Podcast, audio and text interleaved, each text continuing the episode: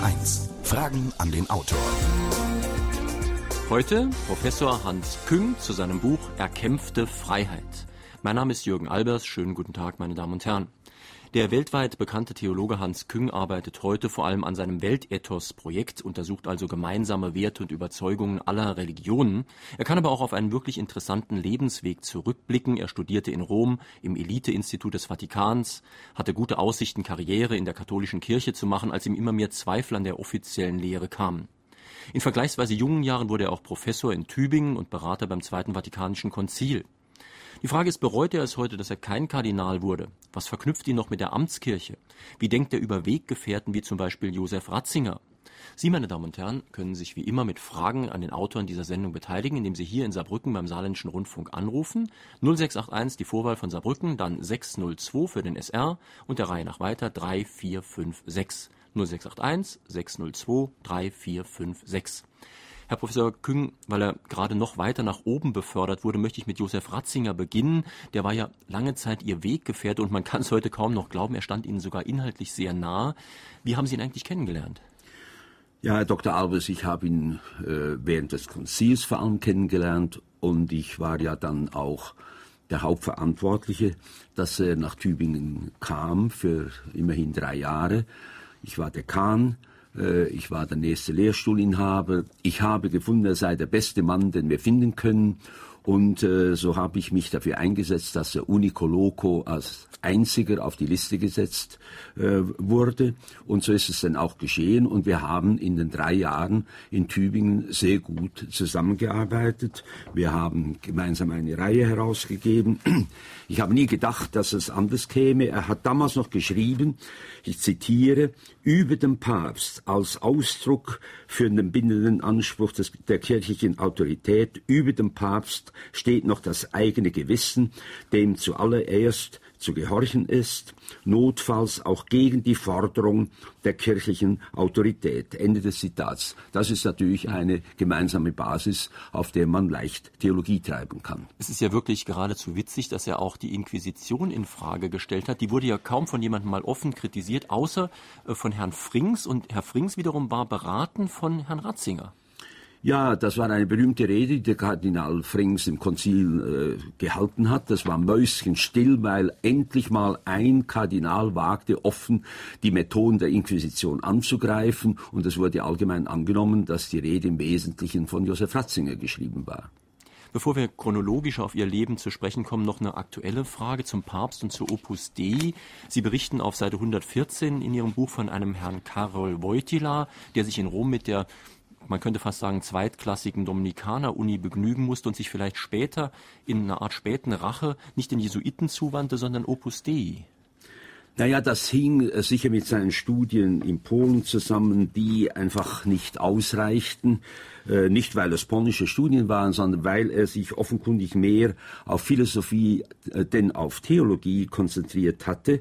Er hat damals heimlich Vorlesungen an der Gregorianer, wo ich studiert habe, gleichzeitig besucht über Spiritualität aber die Gregorianer hat ihn abgelehnt, äh, weil die Voraussetzungen, äh, die er hatte an Vorlesungen und so weiter, nicht ausreichten. Es wird äh, in eingeweihten Kreisen angenommen, dass das eine ziemliche Auswirkung auf den jungen Wojtyła hatte. Er ist dann an die Dominikaner Hochschule gegangen und äh, hat jedenfalls die Jesuiten von Anfang an geschnitten und hat das Opus Dei, mit dem er schon sehr, sehr frühzeitig Kontakt hatte, diese finanzstarke Geheimorganisation, hat er gefördert und äh, das Letzte, was er ja getan hat, ist die einerseits die, das Opus Dei von den Bischöfen unabhängig zu machen und dann eben den Ordensgründer, manche sagen den Sektengründer, Escriva, äh, heilig zu sprechen. In Ihrem Buch taucht auch der Ausdruck Octopus Dei vor und Sie sprechen von einem faschistoid-katholischen Geheimbund. Das klingt natürlich hart. Ja, das ist das, was ich in Spanien hörte, als ich schon damals nach meinem Doktorat dort war. So, so sagte man halt, das sei der Octopus Dei. Warum? Ja, weil ja gerade äh, im Geschäftsleben, im Bankenwesen Spaniens äh, und dann vor allem mit der letzten Franco-Regierung, das lässt sich ja nicht bestreiten, waren es vor allem Opus Dei-Mitglieder. Also das ist keine Unterstellung, mhm. sondern eine Tatsache. Kommen wir jetzt mal zu Ihrem Leben. Sie sind ja 1928 geboren in einer eher idyllischen Gegend in der Schweiz, im Kanton Luzern. Und das war ja zu einer sehr schwierigen Zeit, also Weltwirtschaftskrise, Aufstieg der Nazis und so weiter. Was haben Sie eigentlich in der Schweiz von dieser weltweiten Lage mitbekommen? Ja, die entscheidenden Dinge habe ich schon sehr früh mitbekommen. Ich erinnere mich an die erste Radiomeldung, die ich als Kind bewusst aufgenommen und bewahrt habe. Äh, ein Schockdatum sondergleichen für mich, der 25. Juli 1934. Da kam in den Mittagsnachrichten, der österreichische Bundeskanzler äh, Dollfuß sei von den Nazis in der äh, Staatskanzlei ermordet worden. Äh, ich war sechs Jahre alt und ich merkte an der Reaktion meiner Eltern, dass das eine schreckliche Sache war. Äh, das war eben, dass wir uns in der Schweiz äh, damals äh, genauso bedroht fühlten und nicht so richtig verstehen konnten, warum dann später 38 die deutsche Wehrmacht da einfach frei einmarschieren konnte. Das war eigentlich das zweite Schockdatum für mich. Ich habe an dem Tag, am 12. März 1938, angefangen täglich die Zeitung zu lesen. Ich war damals zehn Jahre alt. Sie können sich vorstellen, mhm. dass ich da schon äh, sehr Anteil äh, genommen habe. Ihr Buch heißt ja Erkämpfte Freiheit. Meinen Sie, die Schweiz hätte auch gekämpft im Falle eines Einmarsches? Die Schweiz hätte sicher gekämpft im Fall eines Einfalls. Das äh, äh, war schon organisiert. Ich war selber der jüngste Ortswehrsoldat meiner kleinen Vaterstadt Sursee und wir waren da alle entschlossen äh, zu schießen. Das war keine Frage. Es gab sicher auch Nazi-Sympathisanten und wir wussten übrigens auch nicht, was da alles liefe. Hinter den Kulissen etwa mit, der, mit den Großbanken und so weiter. Aber es ist gar keine Frage, dass vor allem eben das Alpenreck wie heftigst verteidigt worden wäre. Und äh, nach allen Erfahrungen der deutschen Wehrmacht in, äh, in äh, Jugoslawien und so weiter äh, bin ich fest überzeugt, dass die Alpen vermutlich nie richtig eingenommen worden wären. Meine Damen und Herren, wir sprechen heute in Fragen an den Autor mit dem Theologen Professor Hans Küng zu seinem Buch Erkämpfte Freiheit. Das sind die Erinnerungen an seine ersten 40 Lebensjahre. Sie können wie immer Fragen stellen unter 0681 602 3456. Hier ist die erste. Wie groß oder besser gesagt, wie verheerend ist der Einfluss des sektenähnlichen Ordens Opus Dei auf das Denken und somit die Entscheidungen des jetzigen Papstes?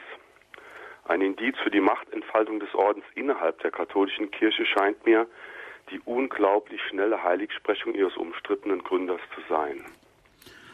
Ja, das sind zweifellos äh, äh, nicht einmal die üblichen Regeln eingehalten worden und äh, vieles ist da passiert, was zeigt, dass die einen mächtigen Einfluss äh, beim Papst persönlich haben müssen.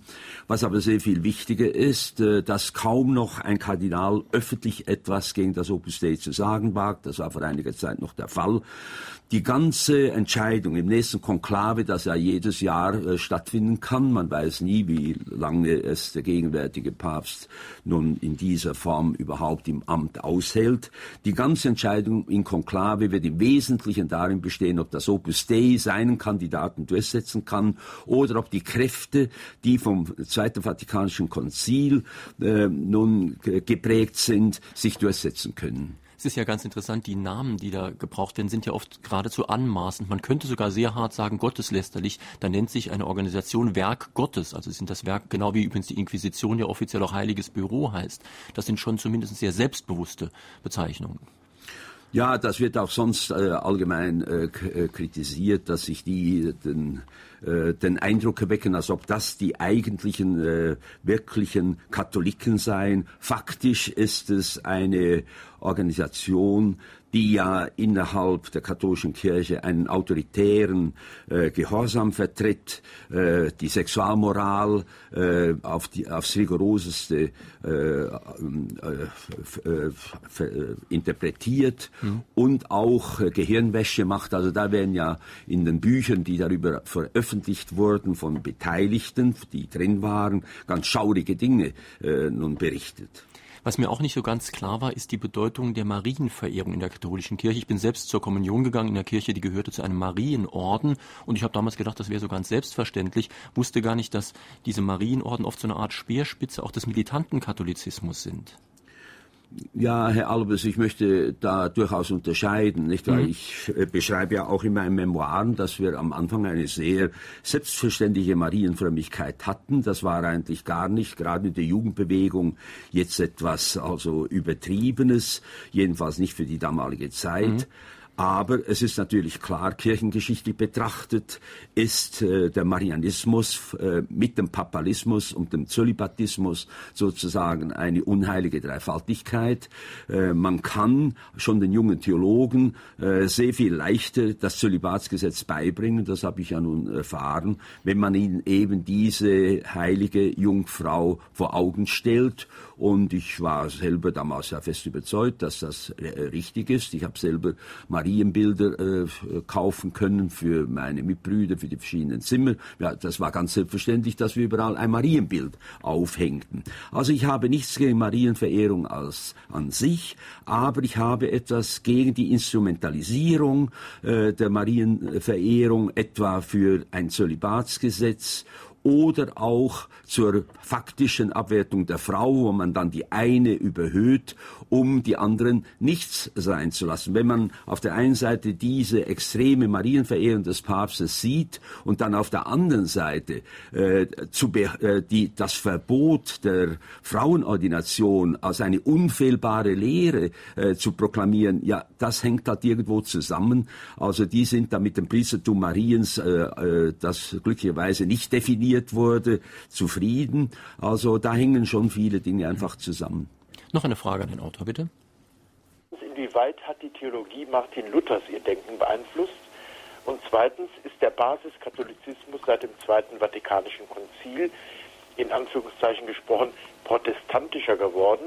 Ist es zu einer Art innerökumenischer äh, Annäherung zwischen katholischen und evangelischen Christen gekommen? Ja, die Frage nach Luther ist äh, für mich natürlich absolut zentral. Ich äh, habe ja über die Hauptstreitfrage zwischen Reformation und Rom äh, meine Dissertation geschrieben, die eine ökumenische Sensation darstellt. Ich beschreibe das genau im Buch. Es ging eben um die Rechtfertigung durch die Werke oder durch den Glauben allein. Das alles kann man heute positiv beantworten, das habe ich auch getan. Und 40 Jahre später ist ja das auch jetzt in Augsburg nach allerdings sehr problematischen Vorbereitungen schließlich doch im Prinzip unterschrieben worden. Insofern habe ich Freude daran gehabt, auch wenn ich nicht eingeladen wurde zur Unterzeichnung dieses äh, Dokuments. Also da ist, glaube ich, schon einiges äh, vorangegangen dass an der Basis des Katholizismus, also die katholische Basis, dass die heute ganz selbstverständlich evangelische Kirchenlieder singt, äh, es als selbstverständlich annimmt, dass da die, die Heilige Schrift laut vorgelesen und interpretiert wird, dass äh, auch der Religionsunterricht äh, nun viele evangelische Anliegen aufnimmt, das ist eigentlich alles äh, selbstverständlich. Ich würde das nicht als eine Protestantisierung der katholischen Kirche ansehen, sondern eine Ökumenisierung, der ja auch auf evangelischer Seite vieles entspricht. Insofern erfreulicherweise auch auf evangelischer Seite heute das Abendmahl wieder positiver genommen wird, dass man sieht, dass man äh, in der äh, Liturgie, im Gottesdienst nicht nur etwas hören, sondern auch etwas sehen sollte, dass auch das Emotionale zur Geltung kommen sollte. Also im Grunde ist auf der Ortsebene sehr vieles bereits ökumenische Wirklichkeit, nur wird es wie jetzt wieder für den nächsten ökumenischen, ersten ökumenischen Kirchentag in Berlin von den Hierarchien auf beiden Seiten verhindert. Es wäre aufgrund der Lage der Theologie und all der Gutachten, die gemacht wurden, durchaus möglich, äh, endlich, endlich eine gemeinsame Abendmahlsfeier zu haben. Was soll eigentlich die ganze Ökumene, wenn man gerade im Zentrum des Christentums eben in Abendmahl zur, zum Gedenken unseres Herrn sich da nicht finden kann, nur weil man immer noch behauptet, es seien also da dogmatische Schwierigkeiten und weil man vor allem die Amtsfrage, die ich in meinen Memoiren nun ganz gründlich behandelt habe, als noch nicht gelöst ansieht.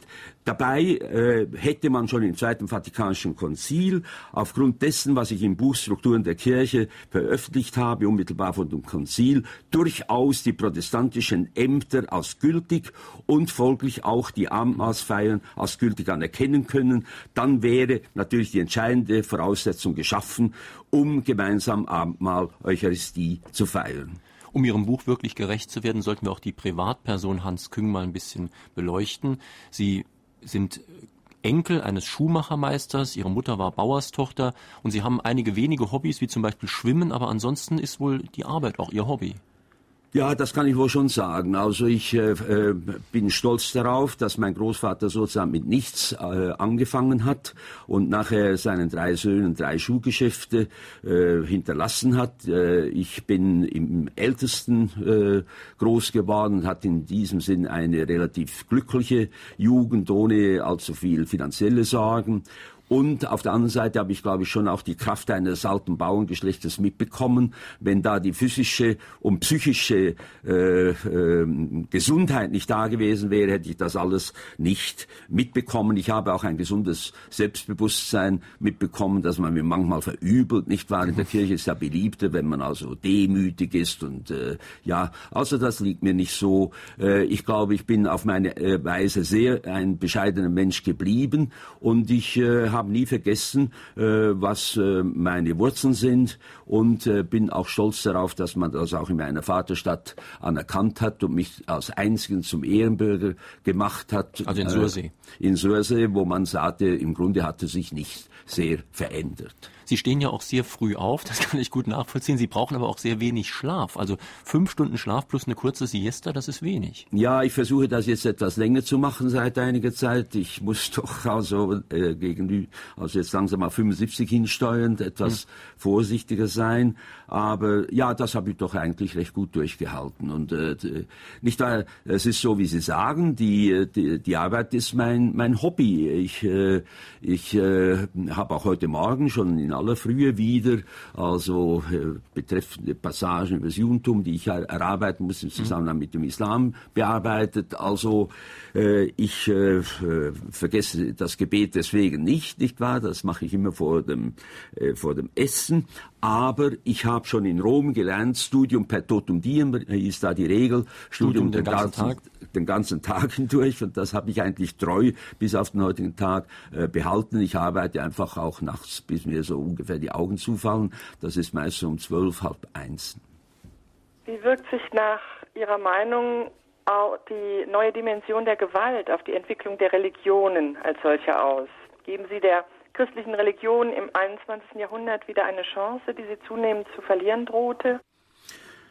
Ja, das ist ein weites Feld. Nicht? Äh, ich habe im, äh, in meinen Memoiren aufgewiesen, dass die Fehlentscheidung oder äh, mindestens die Kompromisse im Zweiten Vatikanischen Konzil bezüglich der Sexualmoral, bezüglich der Ökumene, vor allem bezüglich des Papsttums dafür verantwortlich sind, dass die katholische Kirche zunehmend unglaubwürdig geworden ist. Ich glaube auch, dass die neuesten Sexskandale in Amerika und anderswo mit dem System zusammenhängen, dass man die Priester nicht, die wollen, eben Frauen und Kinder haben lässt, dass man ein äh, System von Bischöfen aufgebaut hat, wo die Linientreue das Wichtigste ist, dann kann alles unter den Teppich gekehrt werden.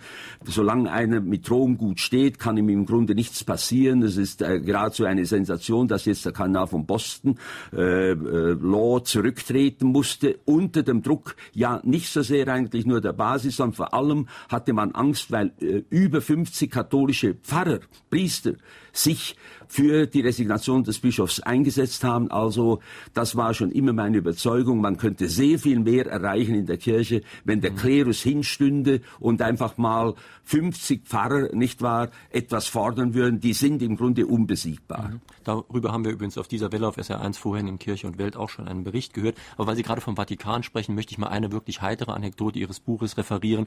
Und zwar schreiben Sie in Ihrem Buch irgendwo, dass die Wagen des Vatikans, die Limousinen wahrscheinlich Nummernschilder hatten, auf denen steht SCV, das soll heißen Statue Città del Vaticano, also Staat und Stadt des Vatikan. Und das wurde dann immer umgedeutet zu Se Cristo vedesse, also wenn Christus das gesehen hätte. Und da kann man ja wirklich manchmal dran zweifeln, was Christus dann getan hätte. Ne? Ja, das ist ja im Grunde auch der entscheidende Ansatzpunkt meiner Kirchenkritik. Nicht da, mir geht es keineswegs nur um eine blöde Modernisierung. Äh, ich meine, der Vatikan hat ja sehr modernisiert, was die Medien angeht, was die Finanzwirtschaft angeht, samt den Skandalen, die sie äh, damit auch eingekauft haben. Also diese äußerliche Modernisierung hilft uns gar nichts, wenn nicht zugleich eine Konzentration auf das Evangelium also stattfindet. Das braucht nicht romantisch zu sein. Wir können selbstverständlich nicht einfach in, in den Umständen des ersten Jahrhunderts leben. Aber es müsste doch so sein, dass wenn er, unser Herr, wiederkäme, dass er jedenfalls doch die entscheidenden Maßnahmen decken würde. Aber ich kann mir nicht vorstellen, dass wenn er wiederkäme, dass er den Frauen die Pille verbieten würde, dass er die Ordination der Frau verbieten würde, dass er uns die Eucharistiegemeinschaft verbieten würde, etc., etc., dass er die Theologen unterdrücken würde und so weiter. Die Inquisition, das ist doch das Schrecklichste überhaupt. Da braucht man überhaupt nicht äh, einmal äh, den Großinquisitor von Dostoevsky gelesen zu haben, dieses Kapitel aus den Brüdern Karamasow, um zu wissen, dass das die größte Versuchung ist für die Kirche, die Freiheit, die er gebracht hat, er, unser Herr, die wieder zu unterdrücken. Professor Hans Küng zu seinem Buch Erkämpfte Freiheit, Erinnerungen, erschienen bei Pieper, Preis 24,90 Euro. Welcher Voraussetzungen bedarf es, dass ein schwarzer Priester Papst wird? Überhaupt keiner. Äh, es, äh, er kann je, ein schwarzer Priester kann selbstverständlich genauso zum Papst gewählt werden. Sie werden sogar erstaunt sein, sogar ein Laie kann zum Papst gewählt werden. Er müsste dann einfach ordiniert werden und würde Bischof. Aber es ist im Prinzip äh, also nur äh, äh, dies nur die, allerdings also bisher immer das, Mensch, das männliche Geschlecht. Ich muss Sie enttäuschen, also eine Päpstin wäre nicht so rasch möglich. Da müsste man das Kirchenrecht ändern, aber sonst äh, äh, ist da größte Freiheit da. Faktisch werden sie meistens jetzt aus den Kardinälen gewählt, aber das war längst nicht immer so. Wir haben früher ein ganz anderes System gehabt. Es wäre, glaube ich, gut, es würde mal wieder einer außerhalb des Kardinalskollegiums gewählt, weil diejenigen, die jetzt Kardinäle geworden sind, faktisch also das alles nur nach einer Karriere äh, gemacht haben innerhalb des römischen Systems, äh, das also den meisten doch äh, einigermaßen das Rückgrat zwar nicht gebrochen, aber verboten gezogen hat.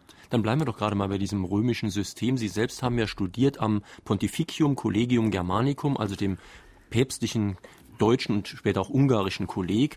Und sie waren damals ein, wie man so sagte, gekochter Krebs. Das heißt, sie hatten einen roten Talar an, sind damit durch Rom gelaufen. Erzählen Sie doch vielleicht mal ein bisschen was von dieser Ausbildung. Naja, ich bin stolz darauf, dass ich äh, sieben Jahre im Collegium Germanicum war. Ich habe es ja beschrieben, ausführlich, wie es dazu ging. Und äh, ich glaube auch meine Mitbrüder aus dem Germanicum haben gefunden, soweit ich jedenfalls Reaktionen bekommen habe, ich hätte das sehr fair und freundlich beschrieben. Äh, ich bin ja äh, auch sehr dankbar für alles, was ich in diesen sieben Jahren erlebt habe. Ich wäre nie zu dem geworden, was ich geworden bin, wenn ich nicht diese, äh, ja, darf ich schon sagen, Elitebildung in Rom bekommen hätte mit lateinischen Vorlesungen, mit den lateinischen Examina, äh, sozusagen unter der Cupolone di San Pietro, nicht wahr?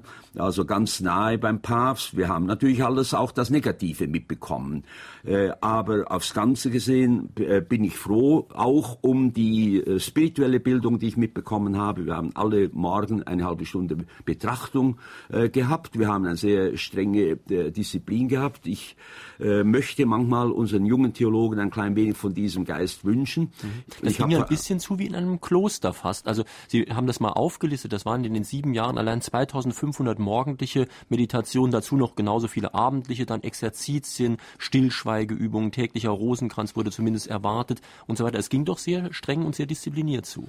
Ja, ja, also diese höhere Mathematik habe ich eigentlich erst jetzt, als ich das aufschrieb, mal ausgerechnet, wie viel es eigentlich war. Nicht? Das hat mich eigentlich gewundert. Mhm. Äh, man hat es halt äh, so genommen, Tag für Tag war das so. Ja, das war ganz äh, äh, in diesem Sinn ein klösterlicher Betrieb, allerdings nicht ein unfroher Betrieb. Es waren ja äh, sehr oft auch sehr lustige Fasnachtsunterhaltungen zum Beispiel und mhm. sogenannte Muftik und dann vor allem haben wir ja in alter jesuitischer Tradition schon äh, relativ viel Theater gespielt. Schon die Erstjährigen mussten Theater spielen. Ich habe dann damals den Robespierre, ich schreibe ja das auch, äh, gespielt in einer, äh, in einer lustigen, nein, nur halblustigen Tragödie mit Schweizer Gardisten. Also das alles äh, hat mich mitbeformt. Ich habe mhm. sehr viele positive Erinnerungen, vor allem sehr viele Freundschaften von daher und kenne ja auch sehr viele meiner äh, damaligen mhm. äh, Kollegen, die Bischöfe geworden sind. Ich glaube, dass im Wesentlichen die guten Beziehungen sich da gehalten haben, auch wenn das natürlich nicht ständig demonstriert werden kann. Das Gute an so einer strikten Ordnung ist ja, dass man dieser Ordnung auch Widerstand leisten kann und irgendwo auch manchmal Widerstand leisten muss. Zum Beispiel wurde ihnen ja sogar das Pfeifen auf den Fluren verboten in einer Gehorsamspredigt.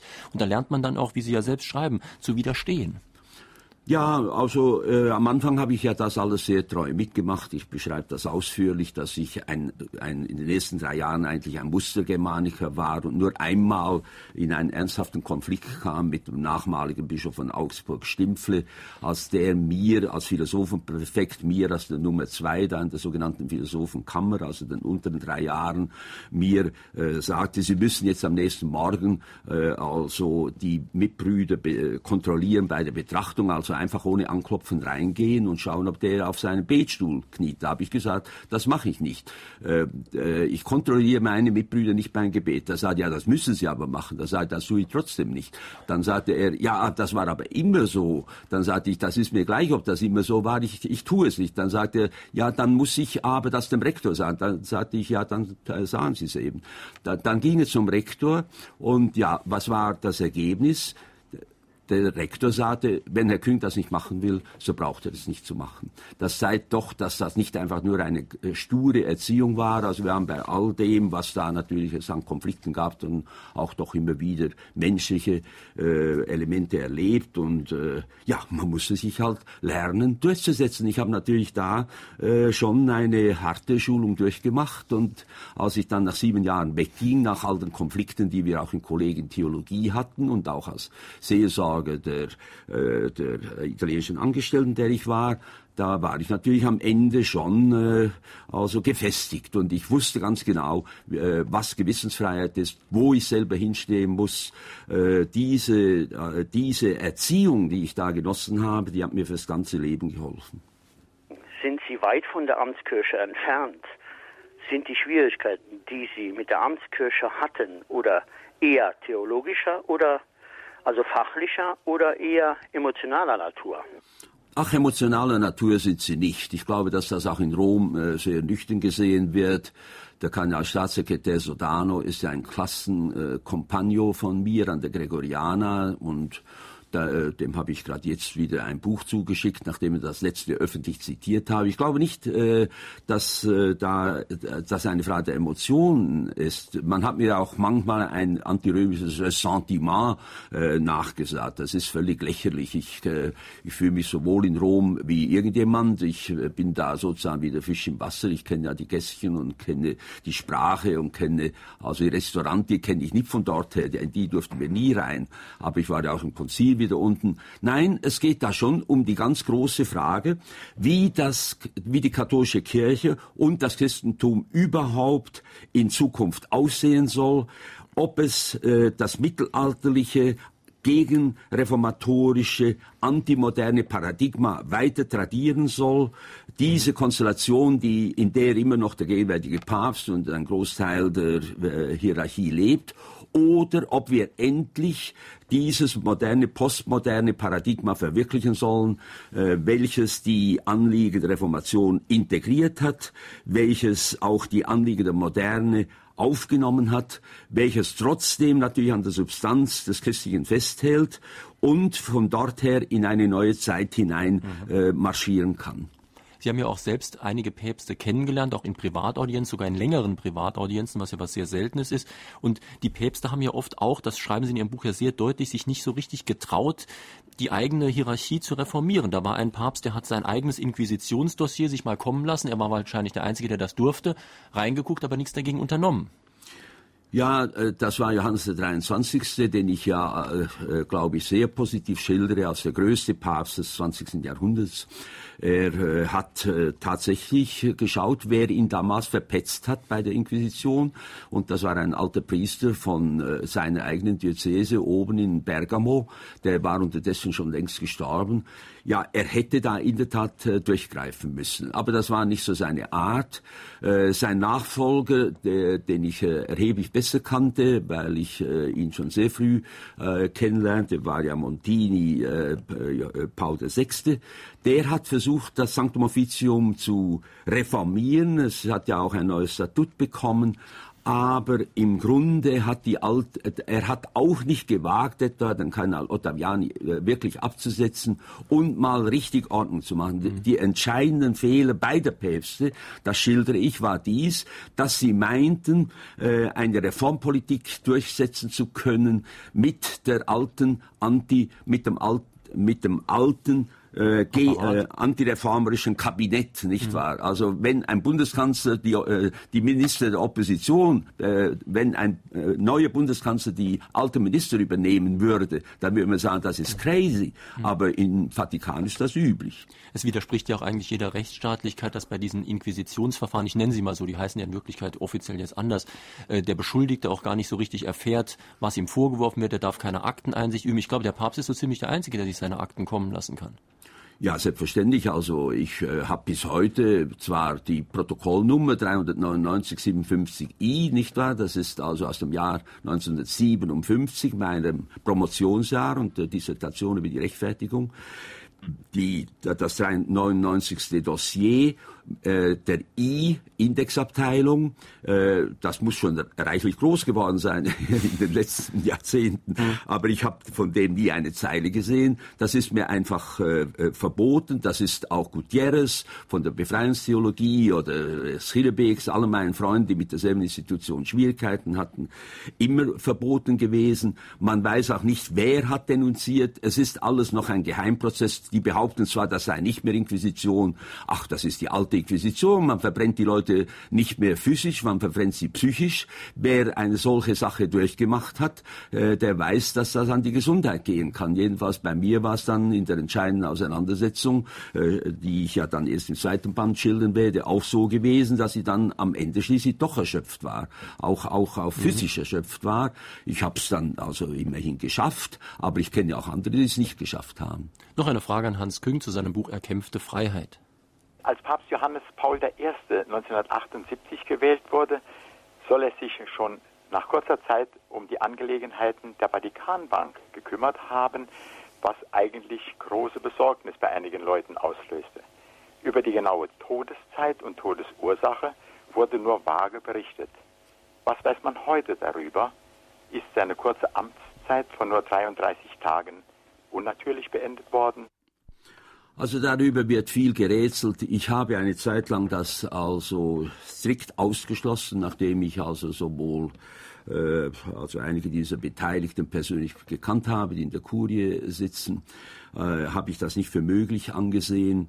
Und ich wäre heute einfach mal vorsichtig gesagt nicht mehr so sicher, denn es sind einfach solche Dinge passiert im Zusammenhang äh, mit äh, der Mafia und der Verbindung, also einerseits äh, zum Ministerpräsidenten der jetzt auch verurteilt wurde, der auch Mafia-Beziehungen hatte. Er ist ja nicht umsonst jetzt wieder von der Kurie verteidigt worden. Sindona, der Bank, der große Bankier, der ist ja auch äh, ermordet worden, hat, äh, vermutlich im Gefängnis. Also da sind ein Haufen Dinge vorgekommen, die es jedenfalls mir unmöglich machen, jetzt einfach zu sagen, das ist alles mit rechten Dingen zugegangen. Was ich sicher weiß von jemandem, der also mit ihm äh, zu tun hatte, dass äh, Johannes Paul I., mit dem ich übrigens einen sehr freundlichen Briefwechsel hatte, dass er noch am Abend vorher seinem Freund, dem Kardinal von Mailand, angerufen hat und gesagt hat, mi prendono in Giro, sie führen mich an der Nase rum. Und dass er mit einer Liste von Ernennungen auf dem Bett gestorben ist und sicher nicht mit der Imitatio Christi, diesem Andachtsbüchlein, wie man gesagt hat. Also das sind halt alles so Umstände, die mal geklärt werden müssten und äh, auch die ganzen Finanzskandale sind ja nie deutlich geworden, was der Vatikan im Zusammenhang mit dem Banco Ambrosiano gemacht hat. Marcinkus, äh, der Erzbischof, der für die Vatikanbank zuständig war, den kenne ich persönlich, der ist da einfach so wohl reingerutscht, aber nachher hat er da halt doch mitgemischt, den hat man doch der Justiz entzogen, der ist jetzt irgendwo in Amerika. Der Vatikan, der immer nach außen so furchtbar moralisch auftritt, hat im eigenen Bereich nun wahrhaftig nicht dafür gesorgt, dass da irgendeine Aufklärung gerade in der Finanzwirtschaft äh, nun wirklich stattgefunden hat.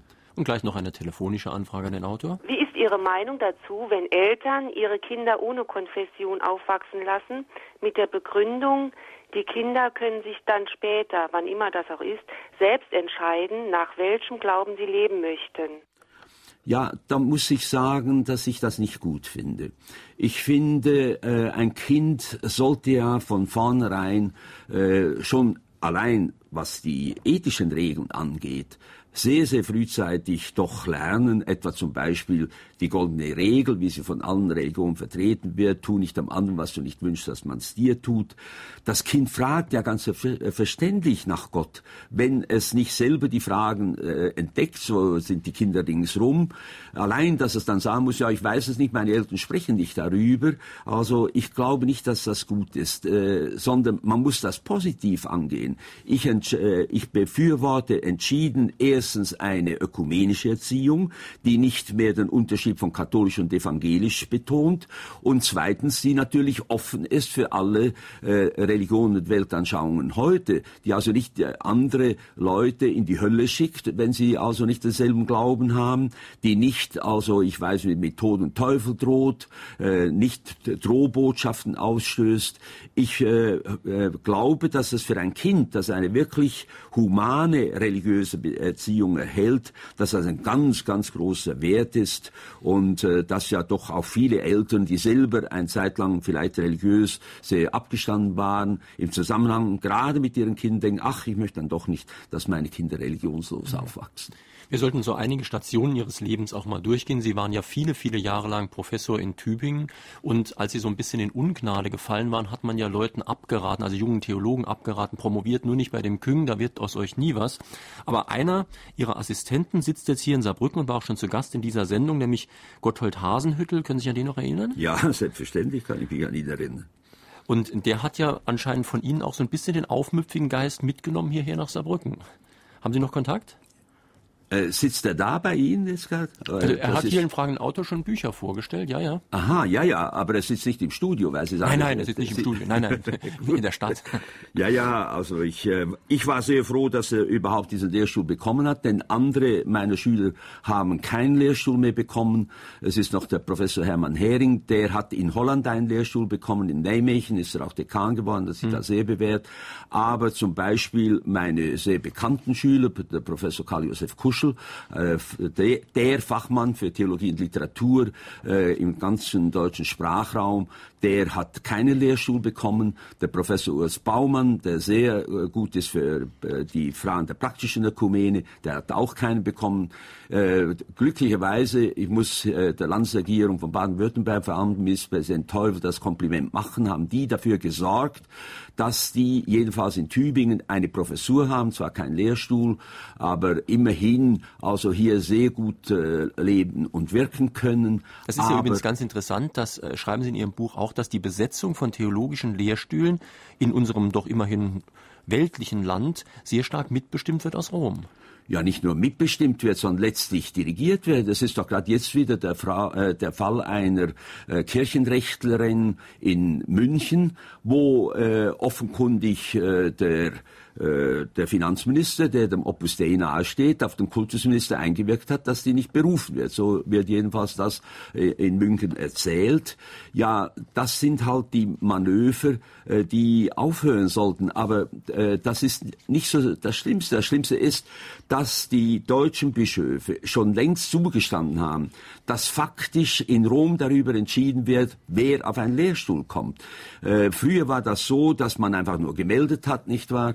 Äh, äh, nach dem Konkordat ist es ganz eindeutig der Ordinarius Loci, das heißt der Bischof, der entscheiden muss, ob ein Kandidat gegen Lehre oder Sitten verstößt. Das ist das Einzige, was, ihn, äh, was da ein Veto äh, äh, also erlaubt. Er muss gegen die Lehre oder die Sitten verstoßen. Aber heute wird das ganz routinemäßig nach Rom geschickt. Das geht manchmal äh, Monate, das geht unter Umständen, wenn es denen unten nicht passt, Jahre und äh, sehr oft werden sie halt abgelehnt. Und äh, das ist einfach ein Skandal. Aber keine einzige politische Partei hat da Lust, irgendwie den Finger dran zu rühren, nicht wahr? Manchmal sind die CDU-Leute noch kühner als die SPDler, um das auch mal zu sagen, und waren da eher was zu sagen, nicht wahr? Die haben nicht diese heilige Ehrfurcht vor diesen heiligen Hallen. Also da äh, äh liegt einiges im Argen, was mal grundsätzlich aufgearbeitet werden müsste. Ich habe in einem Buch gelesen von dem Opus Dei im Zusammenhang mit den Qumran-Rollen. Ist es denn so, dass dort tatsächlich eine Bestrebung ist, seitens Rom diese Veröffentlichungen zu unterdrücken, dass es auch andere Evangelien existieren und dass die Kirche das rigoros unterbindet, damit die Stellung nicht in sich erschüttert wird? Ja, das Buch kenne ich, aber das ist nun wirklich falsch. Also man kann Rom vieles vorwerfen, aber das nicht. Äh, da ist überhaupt nichts unterdrückt worden. Die ganzen Qumran, äh, die ganzen Qumran-Texte werden ja ständig veröffentlicht und äh, was hätte man da also zudecken sollen? Nein, nein, das ist eine Konstruktion und äh, man soll äh, dem Vatikan nicht Dinge vorwerfen, die einfach nicht stimmen. Äh, hier hat die Forschung freie Bahn. Es gibt immer wieder äh, neue Funde natürlich, wo dann sehr oft unter den Gelehrten da also lange das hin und her geschoben wird und wo große Eifersüchteleien sind, wer das veröffentlichen darf, wenn da wieder was gefunden wurde, auch neuestens wieder. Aber das ist nicht die Schuld äh, des Vatikans und vor allem auch nicht die Schuld von Kardinal Ratzinger, der da auch beschuldigt beschuldigt wurde, hätte da was damit zu tun. Damit hat äh, Josef Ratzinger nichts zu tun. Ernesto Kardinal hat gesagt, in Wirklichkeit bin ich durch das Evangelium zur Revolution gekommen, also nicht durch Karl Marx. Das Evangelium hat mich zum Marxisten gemacht. Ich möchte äh, Herrn Küng fragen, was er dazu meint. Ja, nun, äh, ich schätze natürlich äh, Ernesto äh, äh, Canal sehr äh, persönlich. Er war ja auch in Tübingen. Und ich glaube, dass ich unter diesem Somoza-Regime äh, also auch bei denen gewesen wäre, die sich schließlich äh, äh, bewaffnet zur Wehr gesetzt hätten. Äh, wenn eine Familie, ein Familienclan durch Jahrzehnte ein ganzes, äh, eine, ein ganzes Land ausbeutet mit Unterstützung des, des CIA übrigens und den Amerikanern, also dann muss ja äh, irgendwann mal eine Änderung stattfinden. Äh, soviel ich weiß, hat der Nesto nie selber geschossen. Ich würde das äh, auch nicht tun, äh, wenn man also katholischer Priester ist. Eine andere Frage ist natürlich, ob also der Marxismus, wie er damals auch von der Befreiungstheologie vertreten wurde, ob das nun die Lösung ist. Ich habe meine Freunde, äh, auch Leonardo Boff und äh, Gustavo Gutierrez, schon sehr frühzeitig, Sie können das alles im äh, Buch Christ sein, aus dem Jahre 74 nachlesen, gewarnt davor, allzu sehr nun äh, auch die marxistischen Lösungen zu, äh, zu akzeptieren, im Hinblick auf Staatswirtschaft und so weiter. Äh, die Analysen sind oft besser als die Lösungen. Also da äh, hat sich unterdessen auch eine Korrektur ergeben, äh, die, die positiv ist. Äh, und äh, wir können nicht noch einmal äh, in die Situation vor 1989 zurückkehren. Nun wäre es geradezu eine Verfälschung, über dieses Ihr Buch zu reden, ohne über das Vatikanische Konzil zu reden, wo Sie auch Konzilsberater waren. Da hatte man ja, ich kann mich sogar noch an die ersten Fernsehbilder erinnern, wirklich den Eindruck, hier kommen jetzt so viele Leute aus aller Welt zusammen. Das ist so fast wie ein Parlament. Also man hatte vielleicht auch ein bisschen die Hoffnung, das geht etwas demokratischer zu als vorher und auch nachher. Und die Hoffnung hatten Sie ja, glaube ich, auch. Ja, ich hatte nicht nur die Hoffnung, ich habe ja nun sozusagen eine alternative Konzilsgeschichte geschrieben gegenüber der Offiziösen, die da allzu viele Dinge so etwas zukleistert. aber äh, es war sicher ein äh, äh, beinahe revolutionärer Vorgang, dass äh, das Konzil damals protestiert hat gegen die Kurie, die da einfach die Kommission vorher praktisch äh, vorausbestimmt hat, die selber gewählt hat und so weiter. Also es war am Anfang ein großer Aufbruch. Er hat auch zu erheblichen Resultaten geführt. Man kann sich nicht mehr vorstellen, wie heute der Gottesdienst wäre in der katholischen Kirche, wenn wir noch äh, die vorkonziliare Ordnung hätten, mit dieser furchtbar steifen lateinischen Liturgie gegen die Wand gefeiert, äh, auf Latein und so weiter. Man kann sich nicht mehr vorstellen, wie die Beziehungen wären zwischen katholischen, protestantischen Geistlichen und Gemeinden. Das hat sich alles ganz wesentlich verbessert. Nur das andere, was halt äh, auch Religionsfreiheit, äh, eine neue Einstellung zu den Juden, das ist ja doch epochemachend gewesen, nach 2000 Jahren beinahe jetzt, also eine freundliche Einstellung zum Judentum und folglich dann auch zum Islam und den anderen Weltreligionen. Also insofern beschreibe ich das Konzil durchaus in seinen positiven Aussagen. Das war epochemachend. Aber das ist eben nur die Hälfte der Wahrheit. Die andere Hälfte ist, dass man über vieles nicht diskutieren durfte. Man durfte nicht über den Zölibat diskutieren. Man durfte nicht äh, über die Pille diskutieren. Drei Freunde von mir, Karl Süns und noch zwei andere, haben einen Vormittag äh, darüber geredet. Man solle eine positive äh, Ding abgehen. Es wurde sofort verboten, nachher darüber zu reden. Das mache eine päpstliche Kommission. Und die päpstliche Kommission hat das bejaht, äh, also eine persönliche Verantwortung der Partner für die Geburtenregelung. Der Papst hat das ja bekanntlich in der Enzyklika Humane Vitae jedenfalls gegen die sogenannte künstliche Geburtenregelung dann selber anders entschieden. Im Konzil wäre das alles durchgegangen. Mhm. Wenn wir im Konzil diese Fragen hätten entscheiden dürfen, wenn man auch endlich hätte über die Reform des Papsttums selber hätte reden dürfen. Man hat über die Reform der Kurie geredet, aber man muss immer sehr, sehr vorsichtig vorsichtig sein. Nicht wahr? Die Bischöfe haben also kaum je gewagt, also mal direkt den Papst anzusprechen. Also das war immer noch so ein etwas äh, Parteikongress autoritärer Art in dieser Hinsicht. Und mit der Zeit ist es auch alles etwas allzu harmonisch geworden. Man wollte dann immer die Kurie nicht verärgern. Der kuriale Kern im Konzil, mhm. die sogenannte Minderheit, waren im Grunde 60, 70 Leute. Aber die waren ja ziemlich militant. Es gibt ja einige Konzilswitze sogar, die in ihrem Buch Buch verbreitet werden. Einer sagt dann, Ottaviani, Otti, Ottaviani wird sie alle hängen lassen, er sagt das auf Englisch. Oder es gibt einen Witz eines Gegners dieser ganzen Bestrebung, der sagte, ich bete zu Gott, dass ich vor dem Ende dieses Konzils sterbe, so kann ich wenigstens als Katholik sterben. ja, ja, gut. Für die war das natürlich eine ungeheure Erschütterung. Alle die, die Kurialen, äh, die da nicht mitmachten, es gab ja auch solche, die diesen Kurs mitmachten natürlich, die äh, überzeugt waren, dass das richtig war. Die römische Kurie ist äh, keinesfalls eine Einheit. Da gibt es auch verschiedene Tendenzen Zurzeit sieht zwar alles so aus, als ob alle da unter diesem Voltilismo, wie man das in Rom nennt, äh, also äh, eingeordnet seien, aber an sich sind die, äh, gibt es auch verschiedene Strömungen, aber die, äh, äh, die, der harte Kern der Konservativen waren natürlich völlig erschüttert von den Dingen, die sich da abspielten. Meine Damen und Herren, drei, die uns heute Morgen angerufen haben und eine Frage an den Autor gestellt haben, bekommen demnächst vom Piper Verlag ein Buch von Hans Küng zugeschickt. Erkämpfte Freiheit, Erinnerungen, Ladenpreis übrigens 24,90 Euro. Heute sind das Karl-Heinz Weber aus Namborn, Ruth Specht aus Rammstein und Vera Hoffmann aus Püttling. Jetzt noch eine Frage. Warum darf Maria keine Geschwister gehabt haben? Äh, warum musste sie unbefleckt empfangen? Und warum muss sie als Jungfrau gebären? Das sind Aussagen, die für mich ein Affront gegen die Natur darstellen.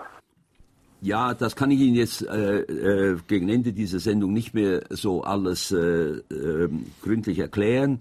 Äh, ich äh, kann sagen, dass ich ja auch eine äh, äh, Erklärung des apostolischen Glaubensbekenntnisses geschrieben habe unter dem Titel Credo. Da haben Sie einen ganzen Abschnitt über die sogenannte Jungfrauengeburt.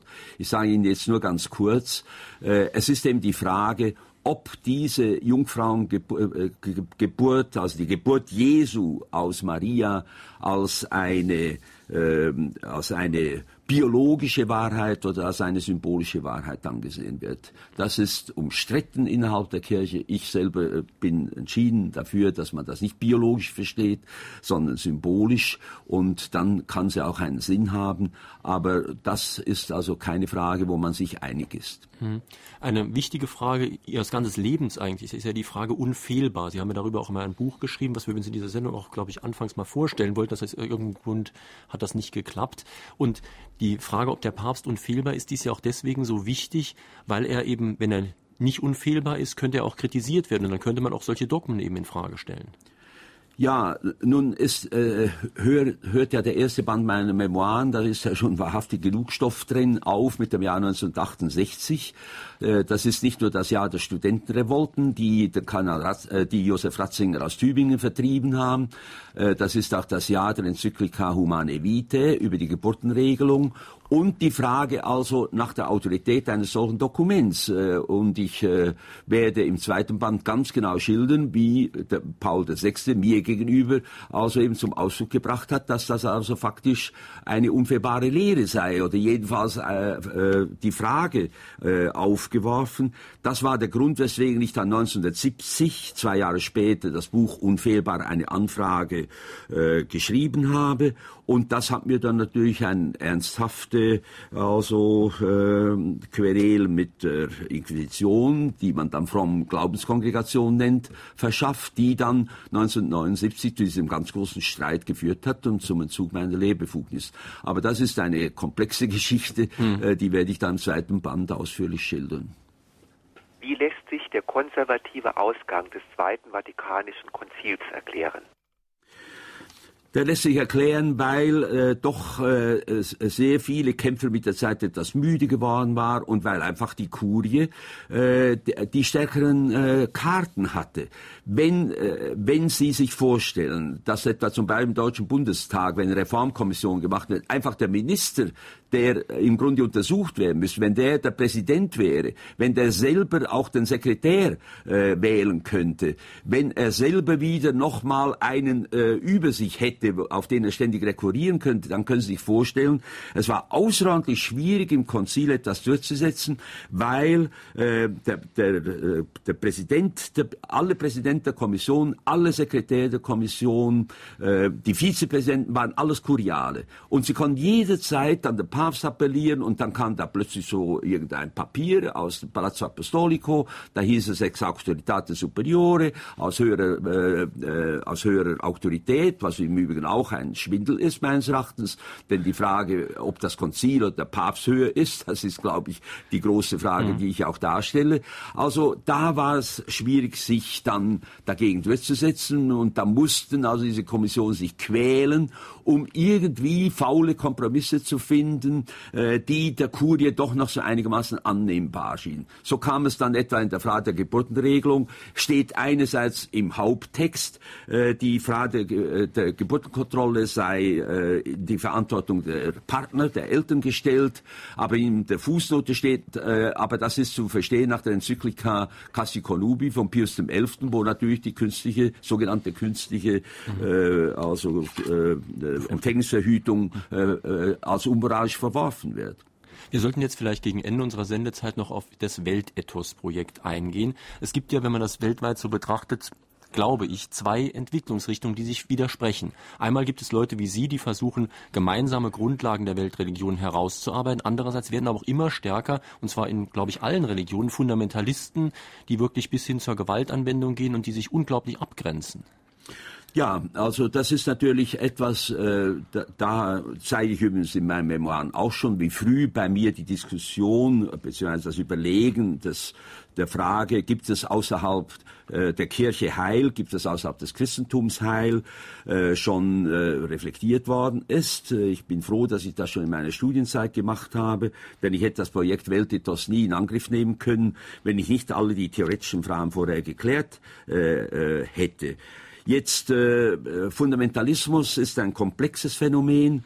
Äh, vielen, äh, die Fundamentalisten sind, denen geht es eigentlich nur darum, dass auch ihre eigene Religion wieder zum Tragen kommt. Denken Sie an das, was sich zurzeit in der Türkei abspielt.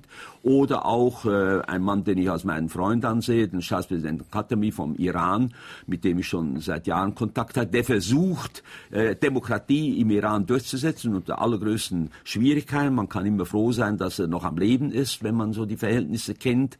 Also es gibt überall auch Muslime, die das tun wollen. Wir sind natürlich auch im Judentum zur Zeit, auch im Staat Israel, glücklicherweise heute Morgen wieder eine positive Meldung äh, aus der Arbeiterpartei. Es gibt genügend Leute in Israel, die dieses schreckliche Regime von Sharon äh, in Palästina nicht haben wollen. Es sind hunderte von Juden, die in Amerika einen großen offenen Brief, habe ich gesehen, New York, äh, äh geschrieben haben an die eigene Regierung, dass sie wünschen, dass eine positive Lösung durch den Palästinenserstaat kommt.